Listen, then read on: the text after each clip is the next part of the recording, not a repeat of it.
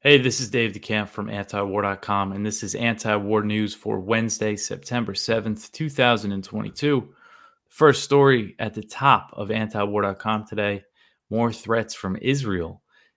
Standing next to an F thirty-five fighter jet, Israeli Prime Minister Yair Lapid on Tuesday issued a threat to Iran, warning the Islamic Republic that it could soon feel Israel's long arm. In a video posted to Twitter, Lapid said it was too early to know if his pressure on the Biden administration to scrap negotiations with Iran to revive the nuclear deal has worked. He said, quote, "It is still too early to know if we have indeed succeeded in stopping the nuclear agreement. But Israel is prepared for every threat and every scenario. If Iran continues to test us, it will discover Israel's long arm and capabilities. We will continue to act on all fronts against terrorism and against those who seek to harm us," end quote. He made these comments from an Israeli airbase. So the Israeli pressure on the U S does appear to be working, as a revival of the J C P O A now seems unlikely since the U S reacted negatively to Iran's latest response in the ongoing in the ongoing negotiations, and the E U has said that the deal is in danger. Lapid said in the video that he and President Biden agreed the U S would not constrain Israel if it wanted to attack Iran.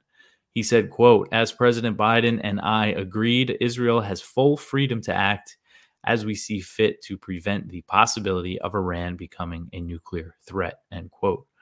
Lapid says that Israel's concern is Iran becoming a nuclear-armed state, but if that were true, he would favor a revival of the J C P O A, as the agreement puts Iran's civilian nuclear program under very strict limits and makes it subject to the most stringent inspections in the world. Israel's biggest complaint about the deal is that it doesn't last forever, but even after the J C P O A, Iran would still be a signatory to the Non-Proliferation Treaty, which Israel refuses to sign due to its secret nuclear weapons program and undeclared nuclear stockpile. Israel has a history of carrying out covert attacks inside Iran and is suspected of being behind a string of mysterious deaths that occurred inside the country this past spring. So that's always something to keep an eye out as negotiations between the U S and Iran are going on. That's when Israel tends to strike inside Iran with these covert attacks. And they've been threatening more overt military action, as Lapid is clearly doing here, standing next to a F thirty-five. But it's not really clear if Israel has the capabilities to go launch airstrikes in Iran. Um... Okay, so the next one here, Biden, President Biden says that he won't label Russia as a state sponsor of terrorism. The White House said on Tuesday that President Biden has decided not to designate Russia as a state sponsor of terrorism, despite con- despite pressure from Congress to slap the label on Moscow. When asked by reporters on Monday if he would make the designation, Biden simply replied, "No." Following up on his comment, White House Press Secretary Karine Jean-Pierre said that labeling that labeling Russia a state sponsor of terror was not the most effective or strongest path forward. She said the designation could hamper aid deliveries in parts of Ukraine and jeopardize the grain deal between Russia and Ukraine that was brokered by Turkey and the U N. Congress has been pushing hard for the designation, and the Senate passed a resolution that called for the administration to take the step, but the resolution was non-binding. Currently, only Cuba, North Korea, Iran, and Syria are labeled by the State Department as sponsors of terror, which, in this uh, designation, it expands sanctions against the targeted nation. Cuba was removed from the list by the Obama administration, but was re-designated by the Trump administration in one of its last foreign policy moves. Trump reversed pretty much all of Obama's steps towards normalization with Cuba. Obama's mis- mistake was that he didn't make it official. He didn't fully normalize with Cuba. He just lifted some sanctions. Um, but so it was easy for Trump to reverse all that. Um, since Russia is already under so many sanctions, this designation, calling them a state sponsor of terror, it would have little impact on Moscow. It could potentially um, expand sanctions against countries that do business with Russia. But really, uh, what this is about, and this is good that Biden's saying he's not going to do it. I, I'm surprised. I really thought we were uh, going to see this happen, um, but it's good that he's not. because really what this would signal is that U S Russia relations will not be repaired for years and years to come, even though that's already probably the case. But this would be more symbolic of that, because if you look at the countries that are designated as state sponsors of terror, which is a ridiculous designation coming from the U S, you know, which is known for backing all sorts of armed groups around the world. But if you look at the countries that are under this designation, it's Cuba, North Korea, Iran, and Syria, all countries that basically that have no relations with the U S.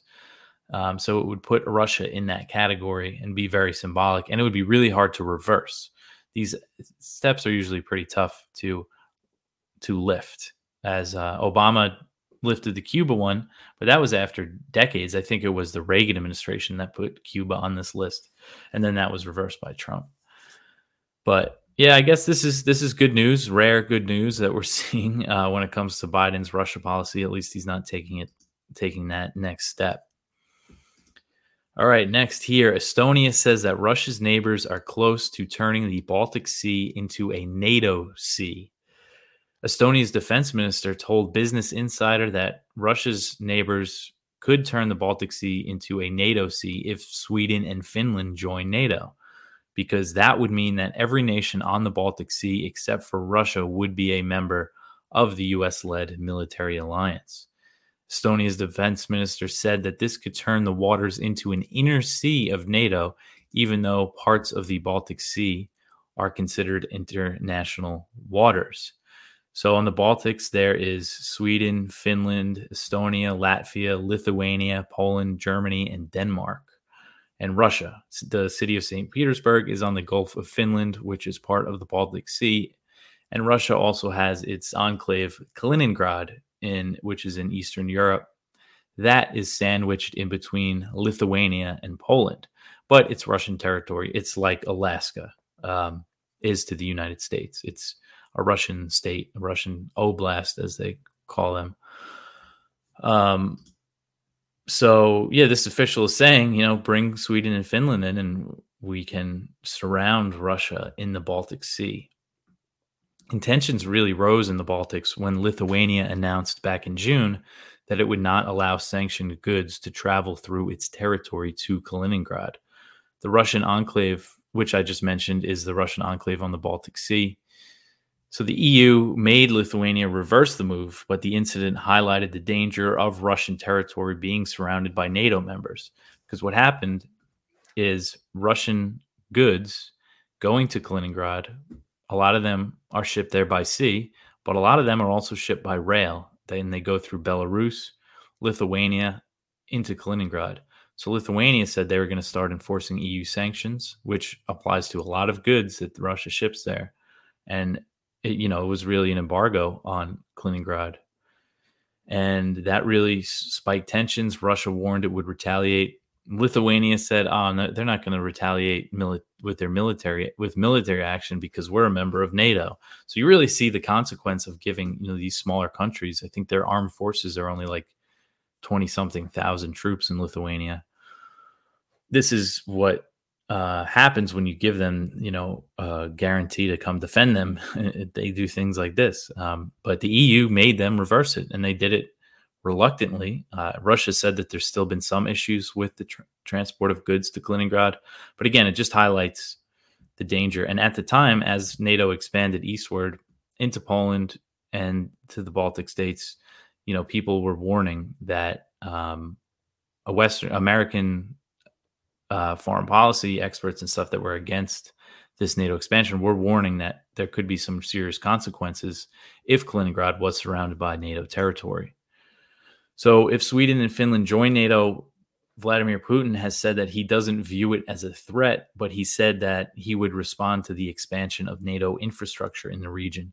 And Russia could potentially beef up its military in, in Saint Petersburg, on the Gulf of Finland, or in Kaliningrad. Or also, it's not the Baltic Sea, but Finland shares an over eight hundred mile border with Russia, which will likely become more militarized if Finland joins.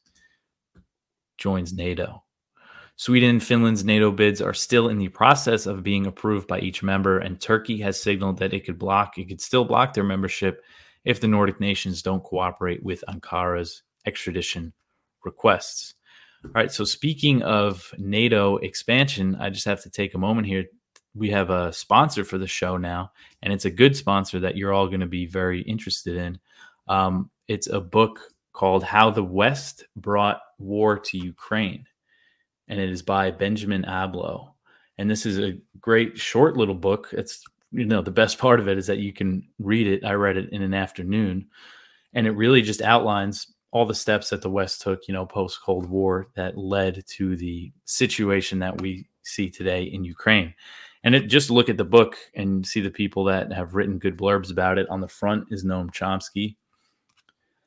On the back, we got Chaz Freeman, uh, Jack Matlock, who is a U S ambassador to the Soviet Union, Colonel Douglas McGregor, who has been one of the best, you know, voices that we're seeing in in the media uh, against the U S policy of arming Ukraine and funding this war on Russia's border. John Mearsheimer, another great voice, you know, who's considered the dean of the realist school.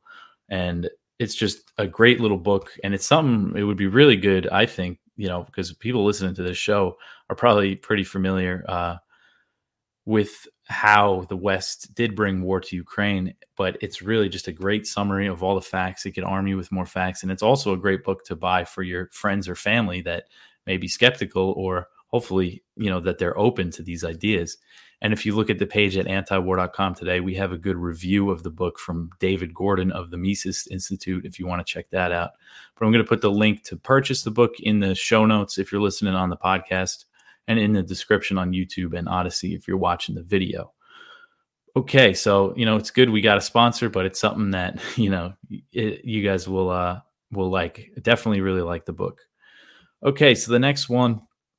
Here, the I A E A issues a report on the Zaporizhia power plant, recommends safety zone.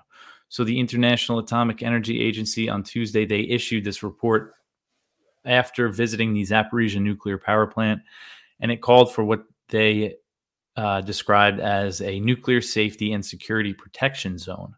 So the fifty-two page report, it stopped short of identifying who has been behind the shelling of the Z N P P, as Russia and Ukraine have traded blame for the attacks.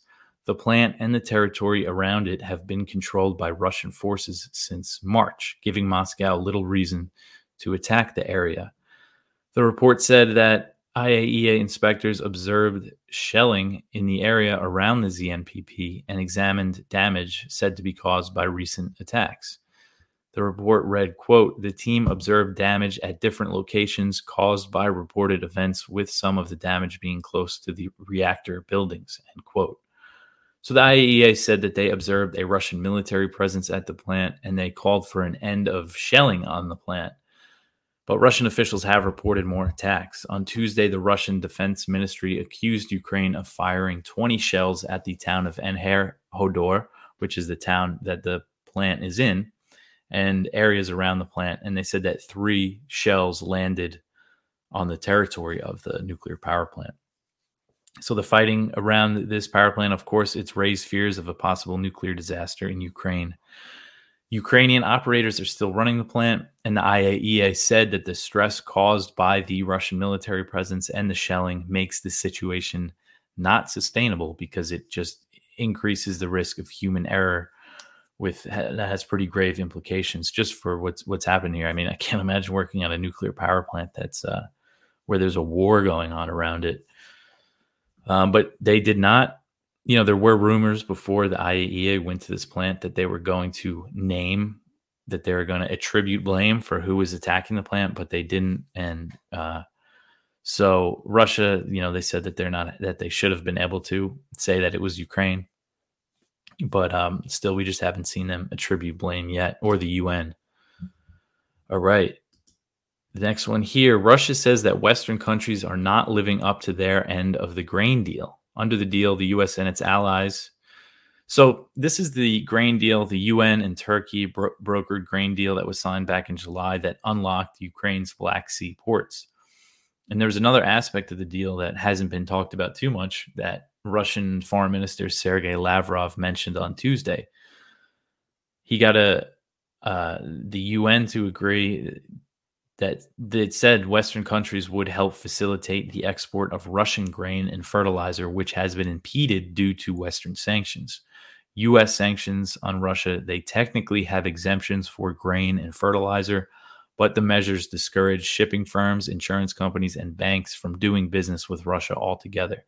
And, you know, the U S acts surprised that their sanctions uh, are slowing down grain and fertilizer shipments when there are exemptions. But this happens every time, whenever there's exemptions, because, again, it just discourages businesses from doing business altogether. And if a ship is going into a sanctioned port, a, a port where Russian sanctions are, are in effect, and it's coming from Russia, that means it has to be inspected. It slows the whole thing down. Uh, so a lot of companies just don't want to bother. And Lavrov said, quote, our Western colleagues are not doing what we were promised by the U N Secretary General. They are not taking decisions to remove the logistic sanctions that prevent the free access of Russian grain and fertilizers to world markets, end quote.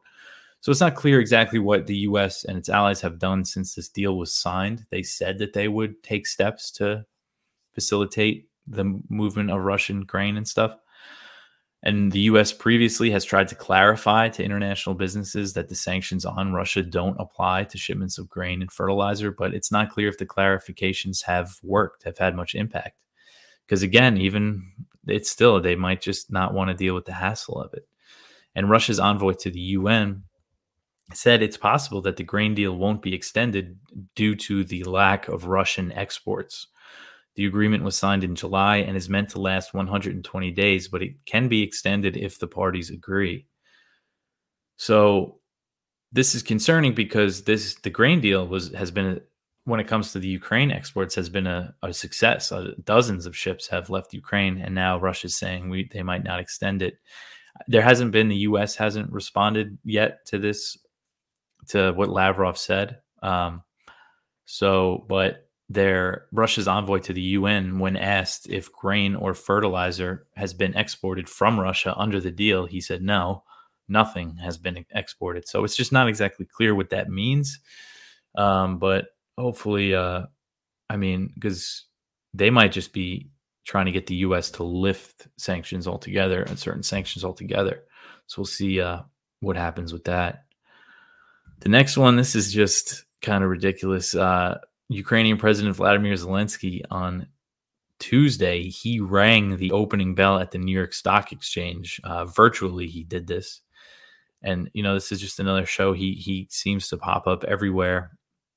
And uh, he also, while he did it, he appealed for billions of dollars in private investments to rebuild factories and industries in Ukraine that have been destroyed by the war. He's, his government has launched a platform of over five hundred projects worth four hundred billion dollars for foreign companies and private investors to help rebuild Ukraine's economy. And they want to do this even as the war is dragging on. Um. So, yeah, this is just more uh, Zelensky in the spotlight and uh, getting a chance to really pitch for more money for Ukraine. All right, the next one. Israeli airstrikes shut down Syria's Aleppo airport. So Israel bombed Syria again on Tuesday, and their airstrikes targeted the Aleppo International Airport. For the second time within a week, this is how they've targeted this airport. Syrian state media reported that the strikes put the airport out of commission. Syria's Sana'a news agency said that Israel launched missiles toward the airport from the direction of the Mediterranean Sea, and said the strikes did damage to the runway, putting the airport out of service. No casualties were reported in the strikes, but the damage was significant enough that the Syrian Transport Ministry said that air traffic was being diverted to Damascus. Israel previously targeted the Aleppo airport on August thirty-first. Back in June, Israel bombed the Damascus International Airport, and that was those were major airstrikes causing extensive damage, and it put the airport out of commission for two weeks. So we're not, we don't know exactly how extensive the damage at the Aleppo airport was. Usually the next day after the initial strikes, we see reports of, of the damage. And, you know, Israel, as we go over a lot, they frequently bomb Syria, but rare, rarely comment on the operations. But when Israeli officials do, they frame the attacks, they frame the airstrikes as attacks on Iran inside the country. But Iran rejected this characterization uh, just this week, calling it absurd because they said that their military presence in Syria is only an advisory one. So while always framed as operations against Iran, Israeli airstrikes in Syria often kill Syrian troops and members of Shia militias that are from various countries that do receive support from Iran, some of them, you know, to varying degrees. Uh, but also, you know, the strikes can, they often kill and injure civilians and damage civilian infrastructure, like Tuesday's airstrikes on the Aleppo airport did. I don't know how bombing a runway at a at an airport can be framed as an attack on Iran. Um, but it seems like Israel's stepping up their airstrikes on, on Syria uh, recently. Um, there's definitely been an uptick in those strikes. All right, the last one here. This is from Jason Ditz. Scores are, were killed in Yemen as al-Qaeda attacks southern Yemen separatists. Al-Qaeda forces attack targets in South Yemen's Abyan province, leading to multiple fights against the Southern Transitional Council. That's the S T C. They are a separatist movement that's backed by the U A E. This is really an example of what a mess the war, the war in uh, Yemen is. So at least twenty S T C pi- fighters were reported killed, while they claimed all attackers were slain, which they said were six al-Qaeda fighters. The attacks saw them ambushing checkpoints set up as anti-terror operations. So the S T C, they're a separatist movement in the south, and they've actually clashed with the Yemeni government that the Saudis and the U A E, their coalition backs. They've fought before.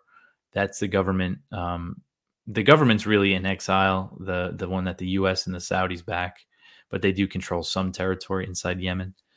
Um, but You know, the U A E backs the S T C, and there's also been reporting that shows how the U A E has backed al-Qaeda, has used al-Qaeda fighters in the war against the Houthis. There's a report in A P, if you want to look it up, uh, from twenty eighteen, just how the U A E and, and stuff in the coalition cut deals with al-Qaeda fighters and kind of absorbed them into some of these militias in the south. And it also cites a U S official who said, yeah, we know that there's some al-Qaeda elements in the anti-Houthi uh, forces. There's also a report in C N N, of all places, in twenty nineteen that's very good. It's called Sold to an Ally, Lost to an Enemy. And that details how weapons sold to the U A E and Saudi Arabia end up in the hands of al-Qaeda in Yemen. And the Houthis, so the U S intervened, backed the Saudi coalition in March twenty fifteen. In January twenty fifteen, there was a report from the Wall Street Journal that said the U S was sharing intelligence with the Houthis so they could fight al-Qaeda. So the U S and the Houthis were on the same side for a short while there against al-Qaeda. And then the U S turned around and backed the U A E-Saudi coalition, which is essentially, uh, essentially, you know, changed sides on the war against al-Qaeda, because the war against the Houthis is really a war that helps al-Qaeda. Uh, but anyway, that's, I just wanted to explain how it is a mess in Yemen and how the U S really is uh, helping al-Qaeda there. And again, the, all the things I said are backed up by pretty extensive reporting that you can go look up. Um, but that's it for me for today. Oh, I should mention, when it comes to Yemen, Scott Horton, our editorial director, he was uh, he said today, you know, the Senate is back in session and there is legislation in the House and the Senate to end U S involvement in the war in Yemen. And it's important that people get on the phones and and pressure their representatives and their senators to to back those bills to end that war. Um, you could call one eight three three stop war, and they will connect you to your senator or representative if you go on the website. Right now, just the Senate's back in session. I think the House is back in session next week. But if you go to one eight three three stop war dot com, it runs you through it there. But anyway, that's the show for today. Contact us at news at antiwar dot com. Support the show by donating, antiwar dot com slash donate. You could also support the show by buying, purchasing merch. The link is in the description. And now you could also support the show by buying our sponsor's book, How the West Brought the War to Ukraine. Um, but that's it for today. I'll be back tomorrow with some more news. Thank you.